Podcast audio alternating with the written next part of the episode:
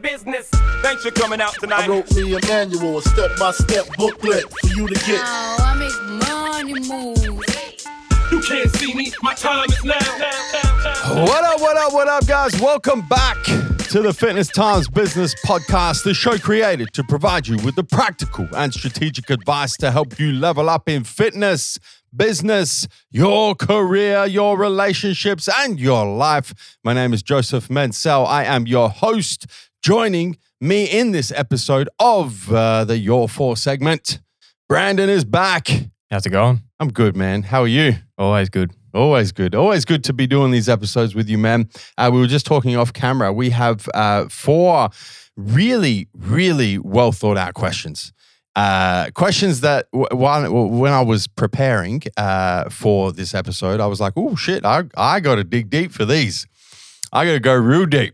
So I know that then when that happens, you guys are going to get a whole lot of value out of the episode. So we have 4 questions, Brandon. Before we get into them, it is MJ Challenge season. It's time, man. It's come around quick already. It always does, man. Season 10. Fuck. Always that number. I can't believe I set it for season 9. I set it for season... this is number 10. Double digits. Number 10. And we've moved to the new MJ Fitness Challenge app. Yeah, so exciting. For the first time. And we thought, you know, we're in double digits. We've got to celebrate. And we're celebrating with an all-new fucking app. It's going to be amazing. For those of you who are hearing about the MJ Fitness Challenge for the first time, firstly, what is it? It's a 10-week physical and psychological transformation challenge. It's for both men and women of all ages, of all levels of fitness experience, and it's open to anyone, anybody, anywhere in the world. It's not, some people think it's just, you got to be in Australia. No. We have challenges from North America, South America, Asia, Europe, of course, Australia, New Zealand, all over the place. So open to everybody worldwide.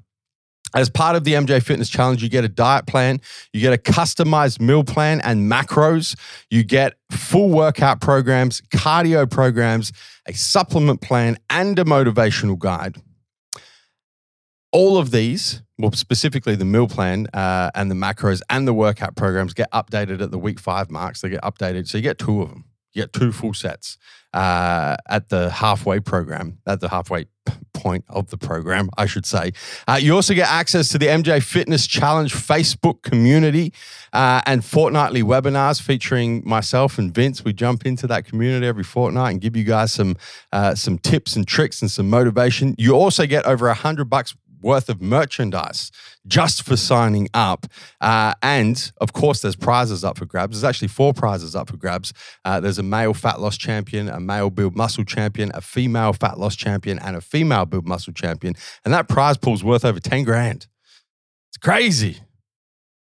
And the price, Brandon, there's an early bird price. There is right now. Well, there's only 4 days left. So early bird registration ends on Sunday, July 9, and that registration is just $149.95. You get all of that for less than $150. It's crazy. It's less than $15 per week. It's about $2 a day. The way we market it is we say it's less than a coffee a day. It's a shitload less than a coffee a day. Coffees these days are fucking $6, $7.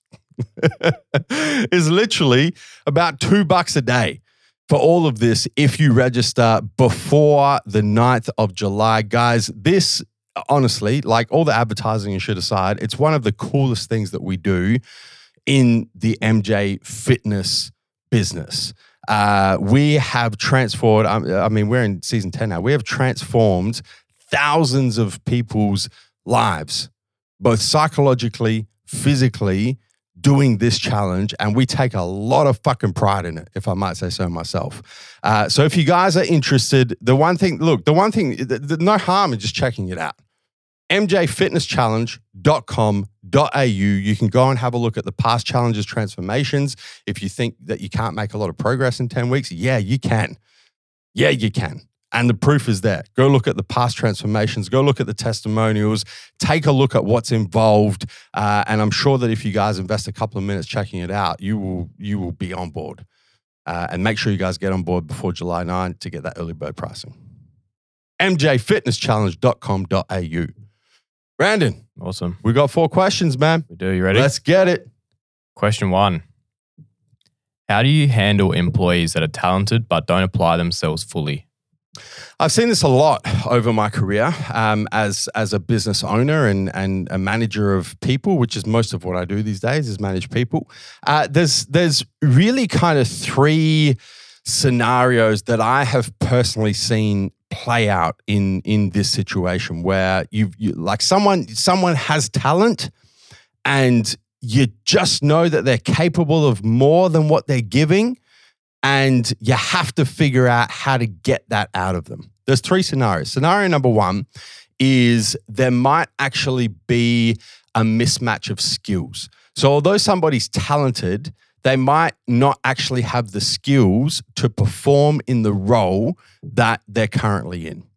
And that's probably the easiest of the scenarios to fix because you can upskill them, right? You can organize some training for them. You can manage them a little bit more closely.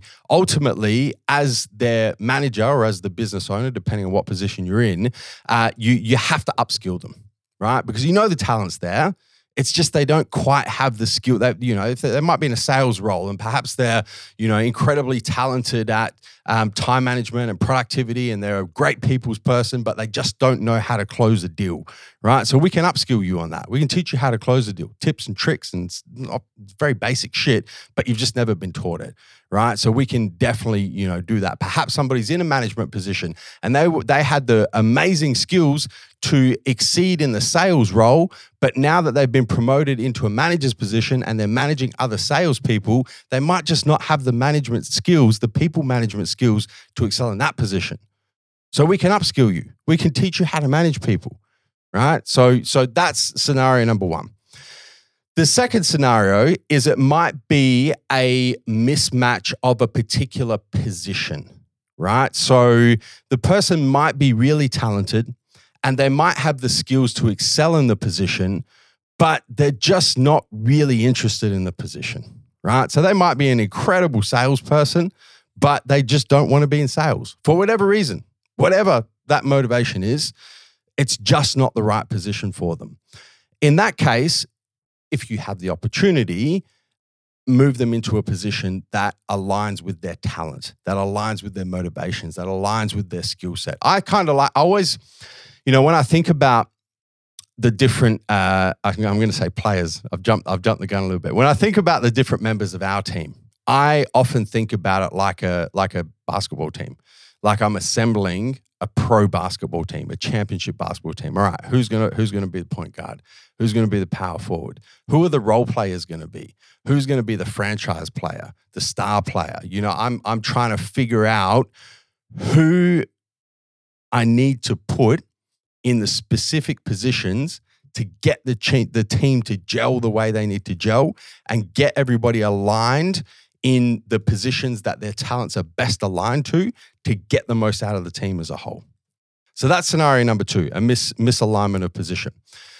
The third scenario, and this is probably the most difficult, at least for me, it's been the most difficult, is a misalignment in motivation, right? Where somebody has the talent, they have the skills, they're in the right position, but the motivation to unlock their potential just isn't there, right? And I'll give a couple of different examples that I've experienced. I've had people in the past in the MJ Fitness business that have been incredibly talented when it comes to people skills. I've put them in sales roles where they didn't really have the sales skills to close the deal. Great relationships, right? But couldn't close deals. I upskilled them. Got them the skills they needed to close the deal, found them in the exact right position. So they were dealing with the right part of sales of the business. So perhaps it was retail. I don't want to give away who this was. Perhaps it was retail. Perhaps it was wholesale. Perhaps it was distribution. All right, let's find the right position for you. You're there. I then thought that their motivation was money. So I put together this bonus structure for them, right? And in a sales position, quite easy to do because it's tied to the output that you're producing in a sales position. And I was like, why the fuck am I not getting out of this guy or this girl what I know they're capable of? And The problem was they weren't motivated by money. They didn't give a fuck. The bonus structure was not doing anything to motivate them, to get them to unlock their full potential. And that was really difficult for me because then I had to figure out, well, firstly, I had to take the blow to my ego that I had misidentified their motivation. And then secondly, I had to figure out what motivated them, right? So what is it? If it's not money, like what is it? Is it more time with your family, right? Do you want more flexible working hours? Or, you know, do you not want to be on the road as much? Do you want to be back at home? Yeah, like what is the motivation there? Is it reaching more people and you don't really give a fuck about the money? Like what is it? That's the third and probably the most difficult because you really have to get to know somebody on a deep level to understand what their motivation is. But if you can unlock that, right? And you have upskilled them, or they've got the skills, they've got the talent, they're in the right position, and they've got the right motivation, you're fucking superstar. So that's my experience with it. Did you find that out when they were still here? Yes. Yeah? Yeah. So what did you do after that? Did you change roles, or you obviously became more clear on their why? Yeah.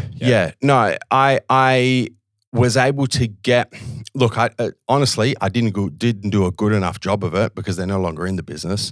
And I think that probably speaks volumes for it. There's been a couple of people actually that immediately come to mind where I'm like, I could have done a better job there, which is why I wouldn't say pretty good. I'm much better at it now when I see a misalignment in motivation and I know that the person's talented and I know they've got the right skills and I know they're in the right position. My alarm bells go off and I go, hold on a second, there's a misalignment of motivation here. Let me figure out what the actual motivation is and let me play into that. And I've fucked up on a number of occasions, man, and I've lost some really good people.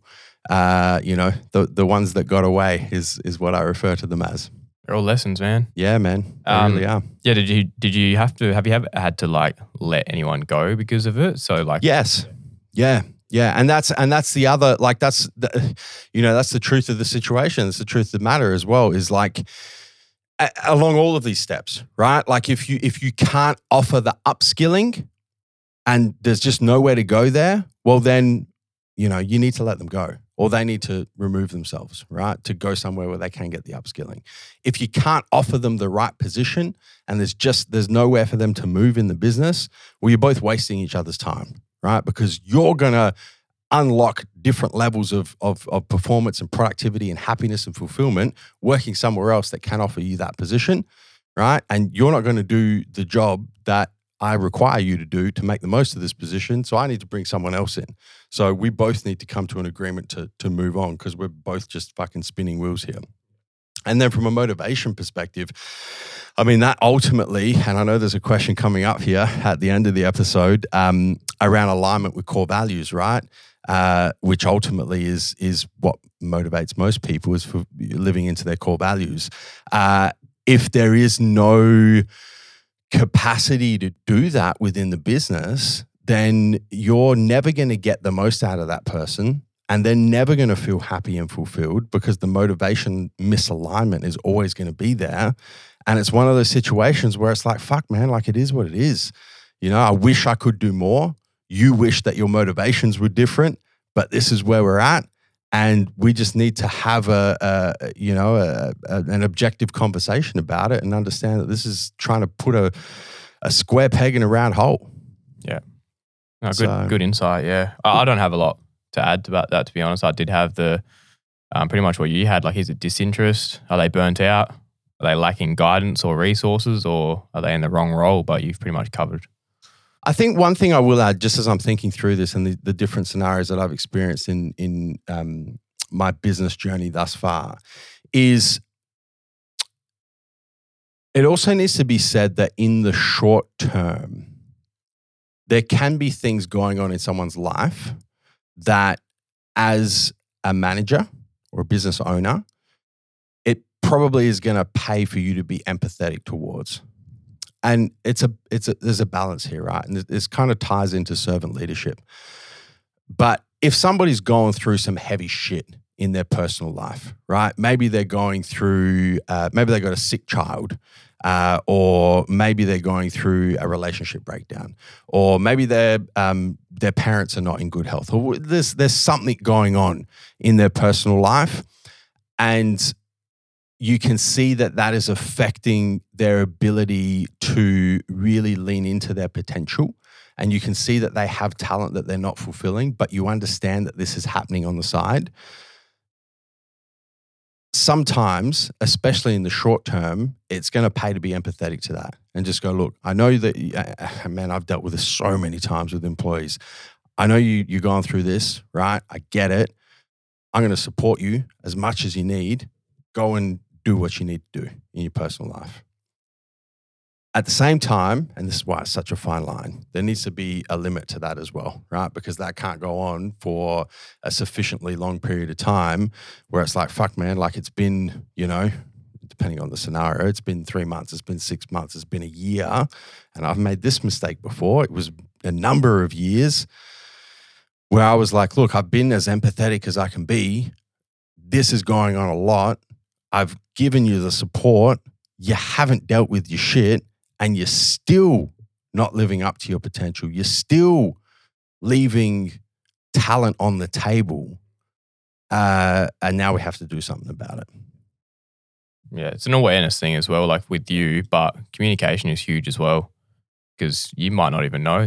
Like obviously you can tell if someone's acting differently and stuff, and you're usually there for them and provide that support and ask them if everything's all good. But if you don't know, man, they're obviously just, their performance is dropping. You don't know external things are going on, then it'd be pretty hard. So if you're an employee, then and you are going through that at the moment, make sure you communicate with your bosses and things like that. Yeah, and look, I think that's a really important point, Brandon, because as a leader, one of the things that I always try and be cognizant of is like significant changes in people's behavior.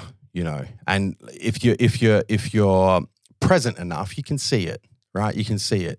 And when you see it, as a servant leader, I believe it's your responsibility to open up that line of communication and say, look, Brandon, man, I've noticed that you've kind of been acting a bit different. I noticed your performance has dropped off. We go through KPIs every month, and I'm seeing, like, I know that you're not giving everything you can give. What's going on? Is it something in the workplace? Is it something in your personal life? Let's just have an open, honest conversation about it, and let me help you through it. At the same time, as an employee, if you don't have a manager that practices that sort of empathy, or even if you do, it's really important that as an employee, you have the courage to have that conversation as soon as you can as well, and just communicate, like you said, bring awareness to the table and say, look, I'm going through this. This is really difficult for me. It's not going to be a long-term thing, but I just need to deal with this now. And I'm trying my best not to bring it to the workplace, but it's really hard for me. Have that vulnerable conversation, because more often than not, people are going to be super empathetic towards it. You don't know what people have been through, man. You just don't. And so many times we assume that people aren't going to be empathetic and people don't understand. A lot of the times people have been through something similar, and they can reflect on that themselves, and they can go, fuck, I remember when I was in that position, I wish that my boss was empathetic towards me. So this is my chance to turn the tables and give that respect to my employee or my staff member. 100%. Next question. Let's do it. Do you think you're leaving anything in the tank by training in the morning instead of evenings? You guys were talking about this in the office. We were, yeah, just saying. Earlier today. I'll let you lead off on this, actually. Yeah. Because I got stories, but... Yeah, but, so do I. Like, my stance has definitely changed over the last few years. It does, hey? It does, yeah. Because, like, I think it depends on the kind of training you're doing. If you're doing, like, I still train, if I'm training early in the mornings and I'm doing cardio, I won't eat, depending on what cardio. If it's anything like long runs and endurance based, then I'll get something small in, like a fast acting carb. But I don't know, man, I eat in the mornings now. Like, I train in the mornings, weight training, and I get up early and I eat. And in the beginning, it was hard. You're not used to eating that early in the morning, and it was like you need to sort of work out how long before training works best for you. Some people can eat and train straight away. Some people need to wait an hour plus. So you need to work out that. And then, yeah, I much prefer eating before I train in the mornings now.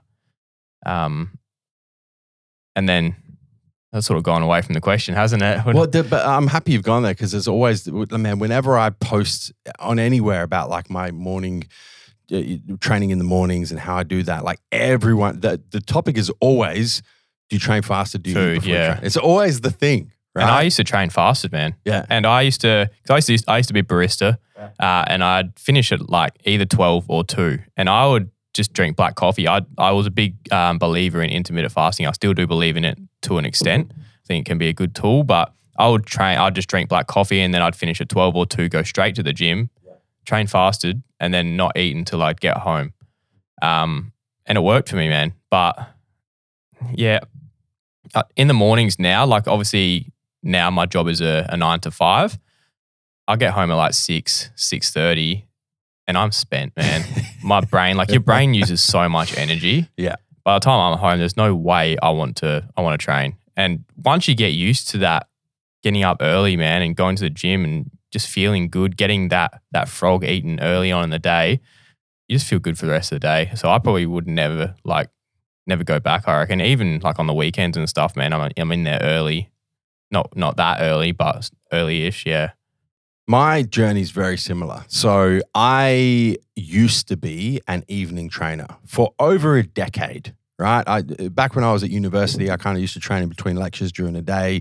When I finished university and I committed to Massive Joe's at the time, now MJ Fitness, full-time, I would have been, how old was I?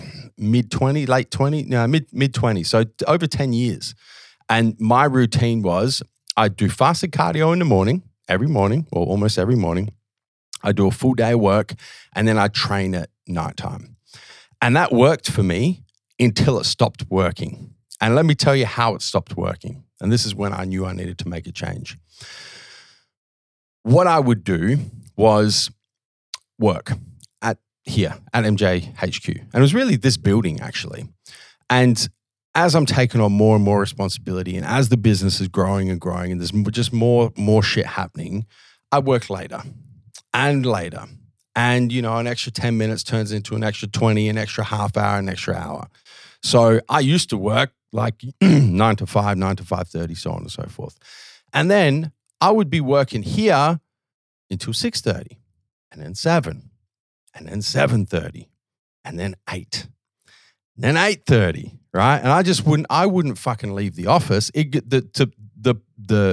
got to the point where I would have my pre-workout meal here at like 8, and I wouldn't be at the gym until 9, right? And I used to post about it. Those of you who've been following me for years would know. My saying was I do my best work at 10 p.m.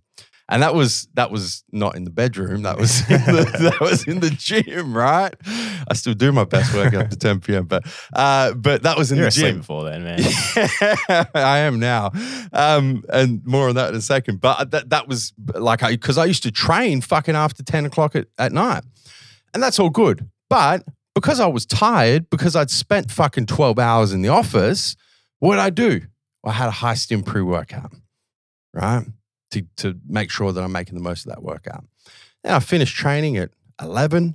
Then I have my post-workout meal, and then I can't fucking sleep because I had a high stim pre-workout at fucking 9 o'clock at night, and then a big post-workout meal. And so I wouldn't sleep until 1:30, 2 a.m. And then I'm up at 6:37 to do my fasted cardio. And guess what? I wake up and I'm tired. So what do? Some fat burners, some stimulants. And it got to the point where it was this vicious cycle of consistently feeling tired, consistently relying on caffeine and stimulants and shit to give me energy to get through my workday, get through my workouts, get through my cardio the next morning. And I was like, this is not going to end well. Like, I need to break this cycle. And I knew that before I met my wife, Amy. And Amy came into my life, absolute angel, for a number of different reasons. This is one of them. And Amy was, at that point, she'd been training early mornings for quite some time. And she said, look, let me introduce you to early morning training. I was like, fuck that. I don't know. I'm not. I don't lift heavy things in the morning. I do my best work after 10 p.m. This is not going to happen. But she was like, just try it. Just commit to it for like a month and see what happens. And let me tell you, man, that first month was fucking torture. Like, I still remember the workouts. I was, we were living at Glengarry at the time, and I used to train at Anytime Fitness Glenelg. And, you know, 5:30, 6 in the morning. And I remember those workouts, and I was like, I can't fucking do this. Like, I felt shit. My heart was beating out of my chest. My performance was horrible. And I was just like, nah, this is not for me. But I made a commitment to her. I said, you know, I'll try it for a month. And every week it started to get better and better and better. And then I needed to figure out, okay, do I train fasted? Do I train with food? How, like all the stuff that you said, how early before my workout do I need to get my meal in? What about fluid? What about water? How does all this play in? And so over the next few months, I started experimenting with energy input, so food and water, timing, how much, so on and so forth. And then I got better at the energy output, right? Like there's a big difference, especially when you first go from getting your heart rate up to 80% of its max at 10 o'clock at night, and then saying to your body, no, we're going to do that at fucking 5 o'clock in the morning, right? And it throws your circadian rhythm out of whack. Like you won't believe it. Your body just won't do it. But you need to push through that. So I started experimenting with that. And let me tell you where I'm at now. And I've been training early mornings. Amy and I have been together just over 4 years. So it's been 4 years, about 4 years since I've been doing this. And so this is what my early morning pre-training regime looks like. My alarm goes off at 4 at the moment. Pre-contest, it was a bit earlier. It's a sleep-in for you now. It is a sleep-in, yeah. So 4 a.m. my alarm goes off. I do some breath work and some vacuums. And I have half a liter of water while I'm preparing my pre-workout meal. My pre-workout meal is a scoop of whey protein, blended whey protein, sometimes isolate, with some coconut milk made into like a little paste, like a sludge. I do 30 grams of cereal, 75 grams of blueberries, and then I do some ciabatta, which is some Italian bread, right? So wheat is a source of carbohydrates, about 100 grams of ciabatta. That's my pre-workout meal. So I prepare that, half a liter of water after I've done my vacuums. 4:15, I have my pre-workout meal. I also have coffee as well. Have a coffee. Pre-workout meal and a coffee. And I go into my morning routine, which is journaling, writing, reading. Do that for 30 minutes. 4:45, so 30 minutes later, prepare my pre-workout subs with another half liter of water. So before I even step in the gym, and this has been huge for me, I've drunk a liter of water, right? A lot of people that train in the morning train dehydrated. They don't even fucking realize. They're like, I can't get a pump. And I eat more carbs and I can't get a pump.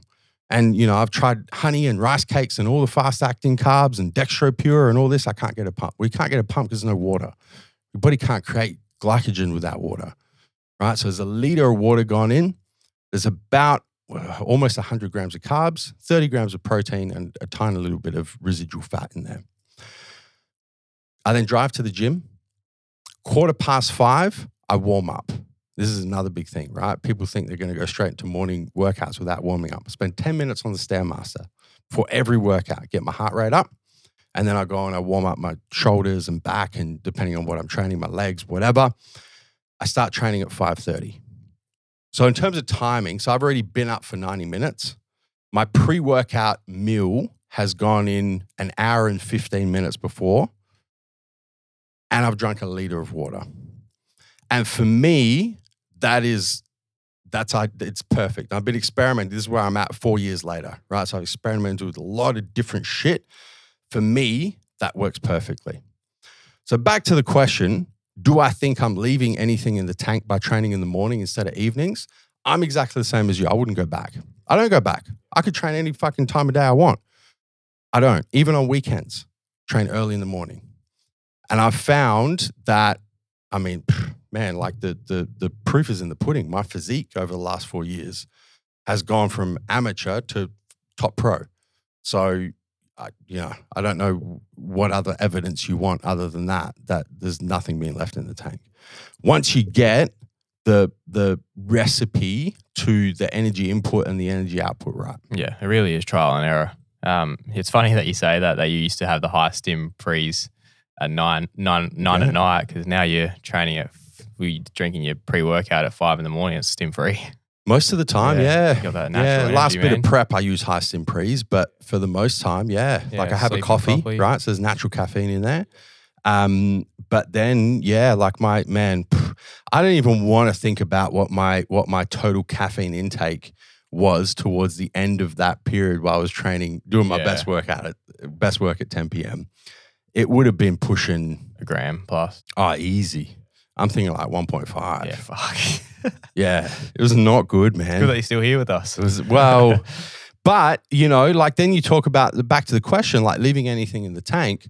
Having that much caffeine in a 24-hour period is horrible for recovery. You know, like if I had a fucking Oura ring back then and I was tracking my readiness, it would have been off the charts. Well, I mean, your caffeine's got a half-life of 6 hours, man. You're having it at 9 o'clock at night. Yeah. Actually, lucky to go to sleep. 6 hours, quarter life of 12 hours. Like, I don't know how you doing all-nighters, man. My blood caffeine concentration would have just been consistently. Constant, yeah, maybe that's how you fell asleep, like at 1:30. But he's like, oh, this is normal. This is blood now. This is normal. But fuck, man. Yeah, and I think, you know, like you can read into all of the different studies and data and speak to people and this and that, and, you know, different people are going to say, training first thing in the morning is the best because your growth hormone's the highest and your testosterone's the highest and your insulin sensitivity's the highest, and then some other people will be like, but training at night, you've had a full day worth of meals and your stomach's full and you've got glycogen floating around and blood sugar levels are bad and all that. Like, everyone's going to have their different opinions. Ultimately, it comes back to what fits your lifestyle. Always. I love hearing about morning routines, man. I wish I wrote mine down. It's very similar. I like how you get up, you drink water straight away. I add a bit of like pink salt, Celtic sea salt to my water because I know I'm dehydrated all the time when I wake up. Yeah. So I make sure I get that in before I have any caffeine or coffee at all. And then I like how you eat straight away. I eat straight away as well, because then when you're doing your morning routine, you're giving you that time to digest it a bit. So I do that same, and I have like a quick fast digesting carb source at the moment. It's Nutri-Grain cereal. It's not a whole lot because I am trying to cut. And then I'll just add, I used to do like the sludge, but now I just add it in like a bit of milk and like a scoop of protein in there, and just have it as like flavored milk. I'm pretty much just having that. Like sometimes I'll have like, when I'm not cutting, I'll have like raisin toast or something alongside of it. Just fast digesting carbs, man, to give you that energy. And then I'll drink my pre-workout on the way to the gym because I've got a little bit of a drive. But did I say pre-workout or pre-workout meal? Pre-workout. Drink my pre-workout. But and then when I get here, I'll have my post-workout meal, and man, definitely try it. Like that breakfast tastes a lot better as a post-workout meal too, to be honest. But doesn't it? Give it a try. And like Joe said, like give it a try for at least a month, because it is tough in the beginning. Yeah. Waking up that early is tough. Feeling like you need have the energy. I think the big one here as well is actually warm up too, because once your heart's pumping, that blood's pumping, man, it's a lot easier rather than just getting there and getting straight into your workout. You'll feel like shit. So give it a go. Yeah, ultimately that's it. Like, give it a try. But the point you make that's really important is commit to it. Don't give it a try for a week and go, this is not for me. Shit, yeah. Like, you're literally flipping your daily routine upside fucking down. Yeah, you got to adjust. You flip any area of your life upside down, there's going to be some resistance. You know what I'm saying? So you have to go, I'm going to commit to this for 4 weeks or 6 weeks or 8 weeks or whatever it is, and push through. Like, change is hard at first, messy in the middle, gorgeous at the end. How many times have we said that on the show? Applies to this as well. Yeah, it's hard at first. It's going to be. So you have to commit to it. 100%. Next question. Question 3. How to distinguish between feeling lazy and unmotivated but needing to push through versus feeling burnt out and needing to pull back? What a great fucking question. Like, this is the question. At the start of the show, I said these questions made me think. This was the question where I was like, this is a great fucking question. I had the questions all done, and this one came through yesterday, actually. Yeah. And I was like, okay, I've got to slide that one in there. Yeah. I think it comes down to two main things. I've distilled it down to two main things. The first one is looking for and being conscious of objective physical and psychological indicators that you're burnt out and you need to pull back. And this is difficult because naturally you're going to be subjective around, like, physically, oh, I'm sore, you know, I'm feeling tired, or psychologically, I'm just psychologically exhausted, or, you know, I'm feeling down in the dumps. It's subjective, right? But you really have to be able to step back from that and look at these indicators objectively and understand the difference between feeling physically sore, which is just a byproduct of pushing your body physically past what it wants to do, which is part of the pursuit of your health and fitness goals, right? You can't achieve a health and fitness goal without going through some sort of pain. So the difference between that and pushing yourself so hard that there's a measurable drop in your performance, right? Or, I mean, the obvious one physically is you get sick, right? Like you run down and your body's like, no, hold on. You're at the point now where we need to fucking pull back here. Psychologically, it's the difference between feeling psychologically tired and feeling absolutely drained and exhausted. It's the difference between feeling unmotivated and feeling defeated. It's the difference between feeling challenged and feeling helpless. Slight differences, nuanced differences. And I really think, you know, it's funny how many of the concepts that we discuss in these episodes all tie back to a lot of these different scenarios. This is an exercise in mindfulness.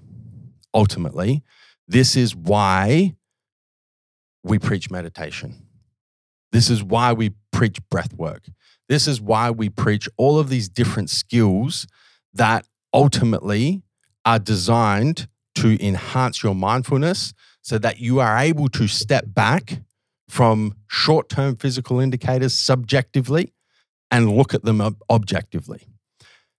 You're able to step back from transient emotions and psychological responses, and instead of becoming subjectively involved in them, you can create some distance and look at them objectively. Okay, I'm not actually physically exhausted. I'm just tired at the moment, right? I don't actually feel helpless and defeated. I'm just feeling a bit challenged and it's uncomfortable, but I can sit with that. That's why mindfulness is so important. So I think that that's point one, right? Is develop the skills to be able to step back from the subjective physical and psychological indicators and look at them objectively. And I think that that's going to give you a lot of clarity over whether it's like a short-term thing that you just need to harden the fuck up and push through and exert discipline and perseverance and grit, or if you're actually teetering right on the edge of burnout and you need to go, oh, hold on a second, I need to step back here before I do some serious physical or psychological damage. I think the other thing to consider is, once you've kind of got that objectivity, asking yourself if pulling back in the short term is then going to help propel you forward after that, or if pulling back in the short term is actually going to push you backwards. So is this the old saying, one step backwards to take two steps forwards, or is this one step backwards that's then going to lead to the developing of habits and routines that when things get hard, you just take a step backwards and you take another step backwards and you take another step backwards. And before you know it, you're so far away from your goal that you don't even know what the fuck your life looks like. And it all started with that one decision. So I think that's something else to really keep in mind. Is this one step back to take two forward? Is this actually going to help me recharge physically, psychologically, so I'm able to regroup and propel, like squishing a spring down. Squish it down, explodes up. Is it that scenario? Or is this just stepping backwards? Yeah. Yeah, those are huge. The awareness, obviously, from the mindfulness, and then your journaling will help with the reflection as well. Like self-reflecting is something that's very hard to start doing if you never reflect. But you have to start though. Yeah. But yeah, like you said, man, like you pretty much ticked everything off there. Like there's a few ways to identify it. If it is like laziness, if it's your bitch voice or your boss voice is still there and you just burnt out. Some Andy Frisella right there. I love the bitch voice, boss voice. It's a little sexist, but we're all with it. Yeah. But yeah, I mean, if you're usually highly driven and motivated and then all of a sudden you've like lost interest or drive in what you're doing, then it's a sign that it could be burnout. But yeah, reflection's huge here. Like what's causing the burnout is the first step. Identifying that. Is it stress, work, training? Work out what it is before you can start working on like getting through it. And then like now, like what recharges you? Are you prioritizing those things? Are you neglecting them? The things that are like refresh and recharge you. Like if you're training too much, like consider a deload week. If you're working too much, can you increase productivity to decrease workload? Can you delegate certain tasks at all? Can you let your employer know that you might need some time away, or just let them know, communicate with them like we said previously? But yeah, really, you pretty much just covered it, man. It's just reflection and just being aware. I think for the most part, and you know, I don't want to come across as, you know, there's this culture around, you know, grinding as hard as you like, quote unquote grinding, you know, and burning the midnight oil and just being the hardest worker in the room and, you know, outworking everyone and you know, all those fucking cliche terms that you can come up with. I want to be very careful about heading in that direction. But for the most part, you are far more capable than you think you are, both physically and psychologically. So for the most part, when you get to the point physically where you're like, you know what, I'm feeling burnt out, right? I'm feeling exhausted. I've got nothing left to give. I need to take some time off. I need to skip that workout. I need a cheat meal. I need a cheat day. You know, I need a break. Most of the time, you just need to keep going. Most of the time, you just need to harden the fuck up and push through it. Very rarely will you get to the point where physically you're actually burnt out and you actually need to take time off. I can tell you from personal experience, physically, really the only time where I get there is probably the last month of a contest prep. Really? The last 2 weeks. Like that's it. Where I'm like, fuck, like this is the limit for me now. And I've been competing for almost 20 years. And for me, it's 2 weeks of the last bit of a contest prep. And I still push through it because I got that end goal that I'm trying to go through. But then after the show, I consciously take my foot off the accelerator and go, okay, like my body's going to have a fucking freak out if I don't deal with this situation. Psychologically, you're even more capable than you are physically. Psychologically, most of us, myself included, haven't even scratched the surface of what we are capable of psychologically. We just haven't. I got asked this question a while ago, and the question was, on a scale of 1 to 10,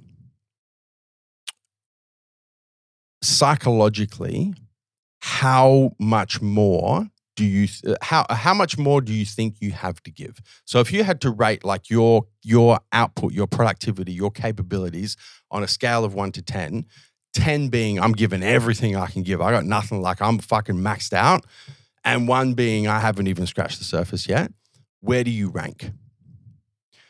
And this was before I started doing a lot of the self-development work that I mean, you guys listen to the show for, right? And I remember answering the question, and I was like, and this is years ago now, I was like, I think I'm about 8 to 9. Even just me knowing you now, man, I know that'd be nowhere near. I was like, yeah, I'm an 8 to 9. Now I'm like, man, I'm like a 2. I'm at a 2. Tops. Maybe like 1.5. We haven't even scratched the surface, man. There's so much more there. So, you know, to tie it back to this question, you most of the time, you're not even fucking close, man. Like, I've seen people that have had mental breakdowns, right, and ended up in the psych wards of hospitals and those sorts of things. And obviously that is, you know, that's you pushed it too far at that point, right? Most of us are nowhere near there. Nowhere near it. Not even fucking close. You've got much more capability than you think you have. It's the 40% rule. You heard of that? The David Goggins 40% rule? I think most people this is definitely some David Goggins shit. Yeah.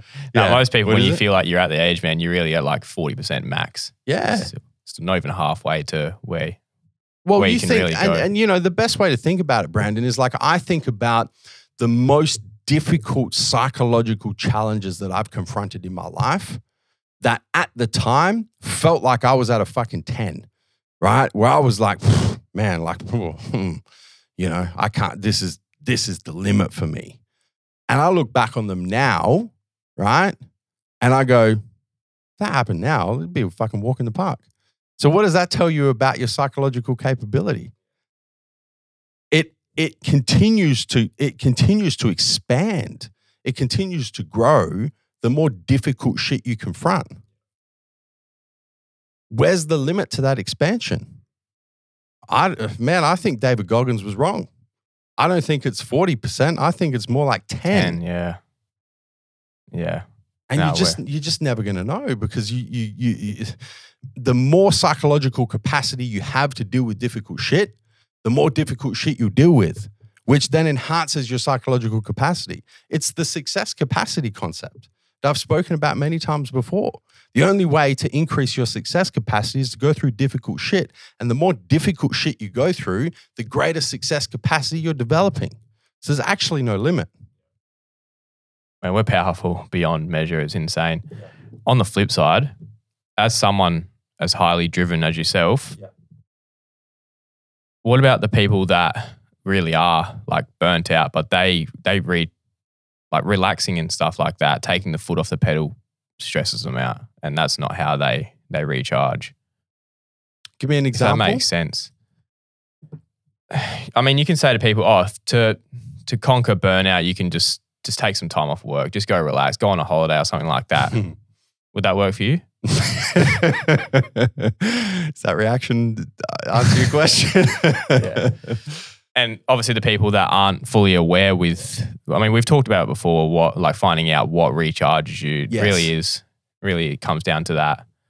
But everyone's different, man. Yeah. Like for some people, like I laugh at that because for me, like I've tried that and it doesn't work. Right? I just, you know, I can't do that. It doesn't work for me. For me, it's the active recharge, right? It's spending time reading. It's spending time meditating. It's spending time doing things that I enjoy doing that's still doing something, right? I'm not the sort of guy that I'm like, fuck, I'm burnt out. I need to go sit on a fucking island and sip frozen mojitos and do sweet fuck all. That doesn't do anything for me. But for some people, it might, right? There's no right or wrong here.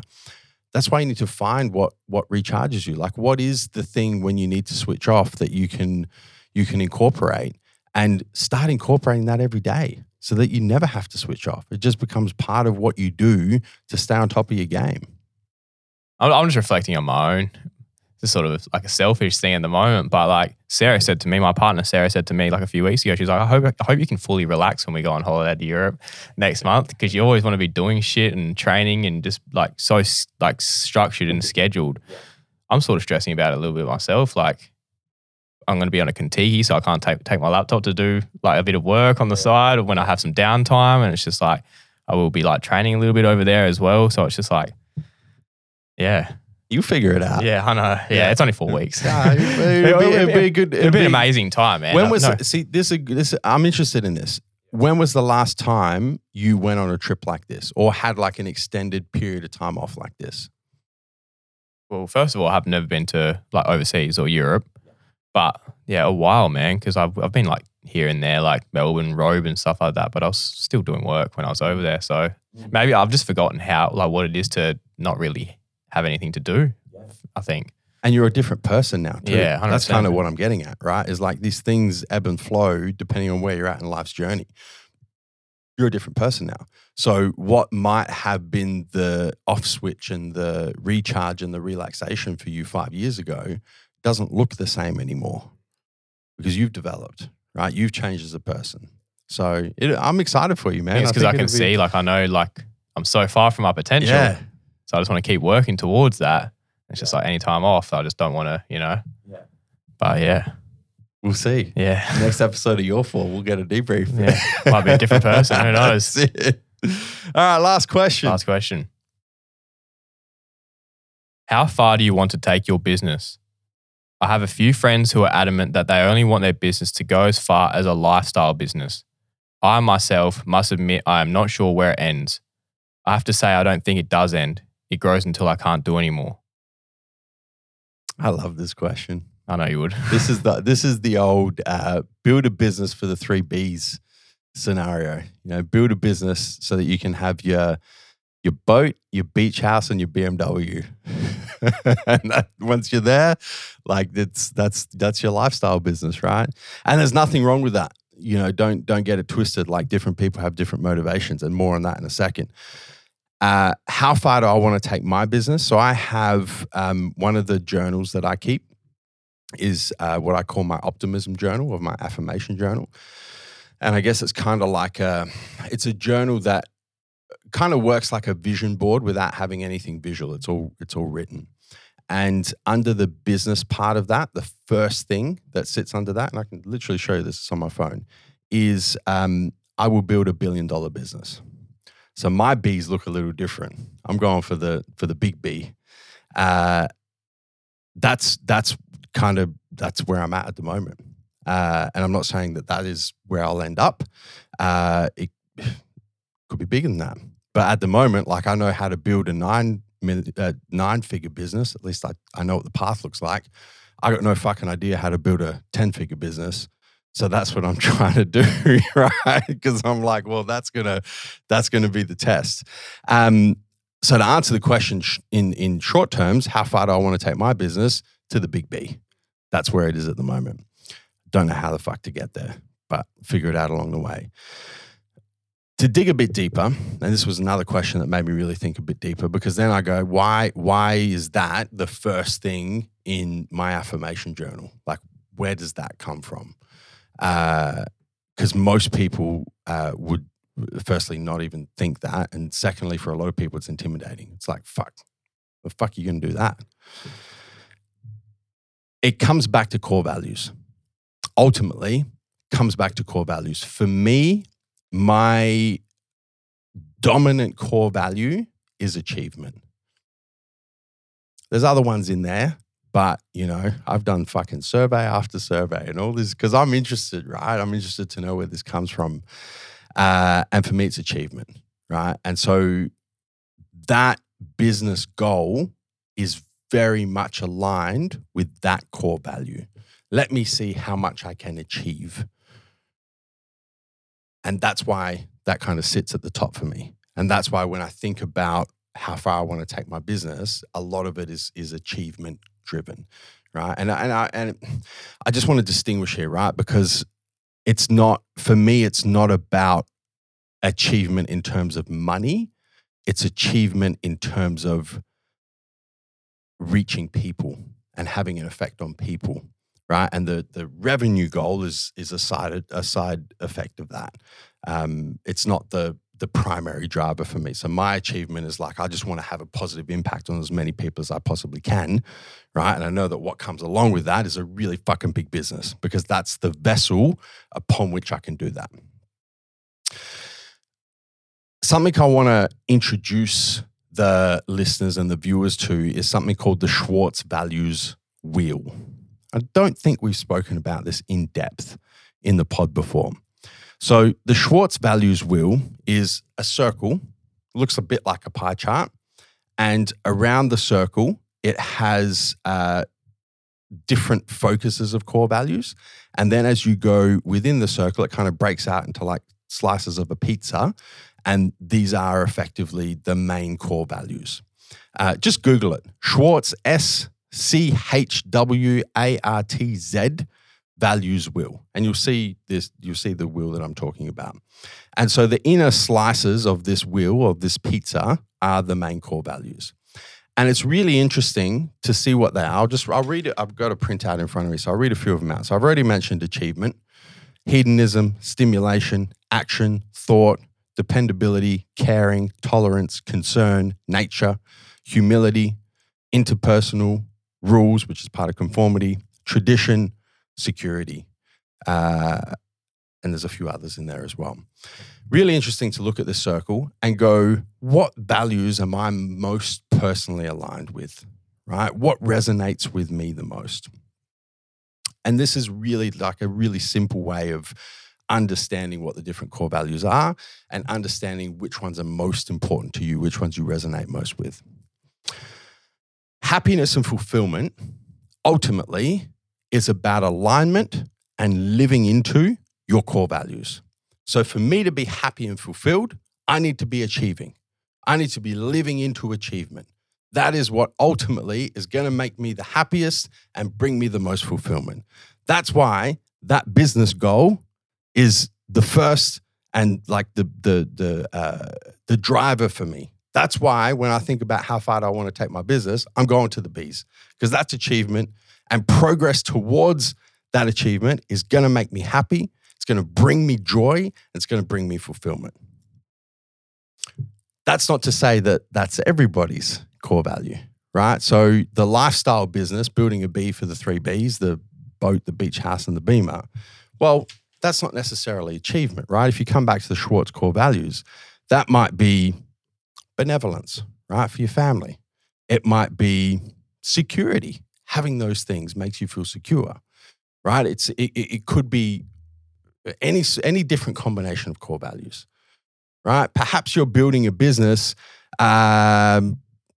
for tradition, because tradition's really important to you, and your business looks completely different to what most people start in a business for, right?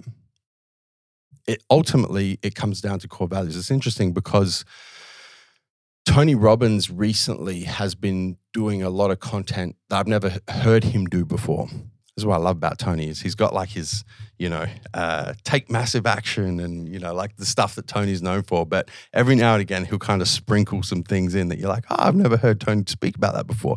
The one for me at the moment is he started talking about the fact that he's identified that one of the fundamentals of happiness, right? So we say happiness and fulfillment is living into your core values. He said that one of the fundamentals of that happiness is actually progress, right? As humans, we have an inbuilt need for progress towards something, towards a goal, towards a value, towards something that's important to us. We need to be like, we can't stand still, right? And moving backwards is a problem for human beings. We need to be progressing towards something. So in the realm of core values and which ones you most align with, the question then becomes, what does progress look like to you? Right? To me, progress is how big of a business can I build to have a positive effect on as many people as I can. If I'm heading towards that, that's a fundamental of happiness, and it aligns with my overarching core value of achievement. So I'm going to be exactly where I need to be. If your overarching core value is security, right, trying to reach as many people as you can and build the biggest business you can comes with a lot of risk. So is progressing towards that and confronting the risk that comes along with that going to align with a core value of security? Probably not. You're probably going to be fucking miserable and stressed out of your fucking brain most of the time. What about if your core value is, let's say, benevolence, right? And so dependability, caring, right? A lot of these things that tie into family is really important to you? Well, is building the biggest business that comes along with a lot of fucking work and a lot of time away from your family. It's just inherent in the process. Does that align with your overarching core value of benevolence? No, it doesn't. So if you're progressing down that path, you're actually progressing away from benevolence. You're progressing away from having more time to spend with your family. So you're going to be fucking miserable. So I think ultimately it comes down to identifying, having awareness of your core values, making sure that you're progressing towards living into them, and whatever that translates to in your business journey, that's where you need to be. That's just very interesting stuff, man. Anyone that wants to do this, did you just sort of, how did you learn about this? The Schwartz values wheel was actually something that my mother-in-law introduced me to. So Amy's mum is, I mean, she does a lot of things, but she's a doctor in psychological research. So she knows this shit like really, really well. It was something she introduced me to, was the Schwartz values wheel. One of the, how's this for meeting a future mother-in-law? One of the first conversations that we had was around core values. I guess she was trying to see if like Amy and I were aligned or not. Right. Probably scoping me out. But yeah, she introduced me to it. And then I did the Myers-Briggs test and, you know, different personality tests and stuff like that. You know, to just kind of solidify that. But that was my first introduction to this. It's actually one of the things in the mentoring work that I do is it's one of the questions in my mentoring induction questionnaire. That's actually what I've got a printout of here. Yeah. That's I feel like I've seen that before. Maybe it's from you because I've heard of it. I've seen that sort of chart looking thing, but I've never really dove into it. Yeah. So it's one of the things that I put in my mentoring induction questionnaire and get all of my mentees when they come on board is to look at the Schwartz values wheel and figure out what core values they resonate with, because it tells you a lot about yourself. And most people have never done it, right? And you don't understand, like if you don't have awareness of this sort of stuff, you don't really know where a lot of your motivations come from. Like, why am I motivated to build $1 billion business? The fuck does that come from? Like that's... You know, it's why am I motivated to have a family with 7 children? I'm not personally, but some people are, right? Why am I motivated to join my local church and do a lot of work for the community? Why is that the most important thing to me? You know, a lot of people kind of have these motivations that they haven't really dug into and they don't really understand where they come from. Well, ultimately, it all ties back to your core values. So, yeah, guess what I'm doing tonight? Your Schwartz values will. All the listeners are, man. It makes so much sense, man. That sort of ties together everything, like all my thoughts on this as well. Because I did have, like, I understand where your friends are coming from. They obviously prioritize flexibility and work-life balance, which obviously have different core values.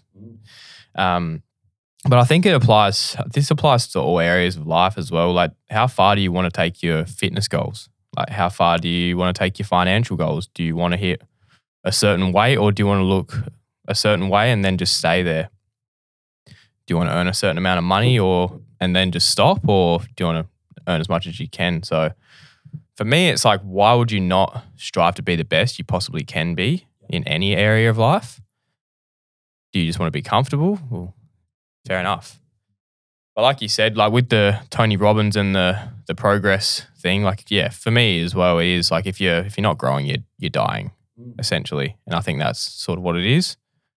But yeah, if you don't want your business to be the best it possibly can be in whatever industry you're in, man, like, I don't know, like, I personally think you're in it for the wrong reasons, but everyone's in it for different. Everyone's in it for different reasons. Yeah, it's funny because Leah and I were having this conversation yesterday, and the context was she has just started to see, I think probably for the first time, she listens to these episodes. So Leah, I apologize if I've made the wrong assumption, but this is kind of what I read into it. She's seen for the first time a few of these businesses that have had these massive growth curves. during the pandemic effectively because of false economies. And now they've like dropped off, you know, like the flame that burns brightest burns quickest. And she started to see a lot of those. And she's like, you know, I'm trying to figure out, because she knows the people that own these businesses, like what their motivation is. You know, they started this business and they were selling this widget and they were in the right place at the right time and they made all this money and now the widget's not selling, or someone else has come in and cut them out of the business, or, you know, the economy's not as strong as it used to be and the widgets, people just don't value them, you know, for whatever fucking reason. And these businesses they haven't collapsed yet, but the writing's on the wall. Like it's game over effectively. And she started talking about like, what is the motivator for these people that have started these businesses? You know, is it just money? Is it, you know, what is the motivator? And we were talking about it, and I said to her, I said, you know, like different people have different motivations. Like for some people, achievement manifests in, I just want to make as much money as I can. And foolishly, they think that that is going to fulfill them and that is them living into that achievement core value. It's not. And I can speak from personal experience that it's not. And I can speak from experience of seeing a number of people that have misconstrued that it's not, right? It's bigger than that, right? They just haven't done the work to figure out what it is. My point is, everybody's core values and living in alignment with those core values is different. And it's not to say that if your overarching core value is not achievement, that you shouldn't be in business, right? Because you can build a business to do a lot of things that has nothing to do with how big you can build that business. You can build a non-for-profit business, right? That is just about helping your local community. And once you're there, that's it. You're done. And for you, that's progress towards your core values. That's going to bring you happiness. That's going to bring you fulfillment. And that's all you need. And you see that a lot, right? In small businesses, small local businesses, small cafes, small non-for-profits, small church communities, small non-religious based communities. You see it a lot. So, you know, it's there's no right or wrong answer here. You know, people's progress towards living in alignment with their core values is going to manifest in a whole lot of different ways. For some people, that might be entrepreneurship, might be building a business. For other people, it might be intrapreneurship. It might be being a part of someone else's business that brings them progress and happiness and fulfillment. For other people, it might just be fucking clocking on at 9 and clocking on at 5 and having weekends off and having 4 weeks of annual leave a year where they don't have to think about work because they just want to spend time with their friends and their family. And that's perfectly fucking fine. Essentially, it's passion, isn't it? These core values, it's really what you're passionate about. Yeah. Yeah. Yeah. That's a good way to look at it. Yeah. Yeah. So if you're passionate about having a good work-life balance, then good for you, man. You. Yeah. Yeah. Look, I just want to see as many people happy as I can. And I think that having awareness around what core values are the most important to you, and then making sure that you're living in alignment with them and making sure that you're progressing towards living in alignment with them is just going to make people happier. And that's the goal. Gary V talks about this a lot. He's done a lot of content, you know, where he's like, you know, would you rather be making $2 million a year and be miserable and have no time to spend with your friends and family, or would you rather be making $50,000 a year and have weekends off and 4 weeks of annual leave a year, and not have the pressures of the responsibilities that comes along with making that much money, and just be able to clock in and clock off, and like ultimately, what makes you happier? And what makes you happier is going to be what aligns with your core values. And if you don't know what your core values are, you have no fucking idea what that looks like. Yeah, so true. Everyone's different, man. That's right. That's it. Schwartz Values Wheel. Go check it out. Yeah, I will be. Give it a Google. We should put one on the website. We can direct people there. Yeah. No, it's so interesting, man. I'm very keen to dive into that. Yeah. That's it. That's it, man. We're done. We are. Guys, thank you so much for the questions. If you have a question that you'd like us to answer in the next episode of Your 4, best place to send them straight to Brandon on Instagram at BrandonVerdie, BrandonVerdie. V-E-R-D-E. Did well. Spell that right? That's all you're thinking. Yeah. Just put it up on the whiteboard so I could just read it out. That's the best place to send you questions. Brandon goes through them. He picks the 4 best for every episode of Your 4, and that's how we make these episodes, guys. And the better the quality of the questions, the better the quality of the answers. And this has been a long fucking episode. Yes, man. Yeah. So I think that probably speaks volumes for how good these questions are. Brandon, thank you, man. Thank you. Enjoy your time in Europe. I think you're going to have an amazing time and an amazing experience for a whole lot of different reasons. So yeah, thanks, man. I'm excited for you, man. Just make sure you post about it. Yeah, I will. Yeah. So many of my friends at the moment are in Europe, and I'm like watching the stories. Like everyone's there, man. It's gonna be like Australia when I go over there. And then I walk outside, and it's like wet and rainy and fucking cold. Oh, it's like, miserable, man. Yeah. No, I'm getting a SIM card over there, so I'll bank some stuff and post it every now and then. Yeah, for sure. And you guys make sure you're following Brandon as well, so you can live the European Kentucky tour life. If you're not there already. If you're not there already, when you come back, you can just continue through Brandon. Thank you, man. Enjoy your time away. Thanks, guys, you could have been anywhere in the world right now, but you're here with us. We appreciate that. Until next time, catch you on the flip side. Thank you guys so much for tuning in to this episode. We hope you enjoyed listening. A couple of things to round out. Firstly, if you've yet to subscribe to the Fitness Times Business Podcast on your favorite podcasting platform, make sure you do that right now so you don't miss any future episodes. Secondly, if you guys took some value from this episode, the one thing we ask in return is that you share the show. And finally, if you've yet to leave us a 5-star rating, make sure you do that before the next episode.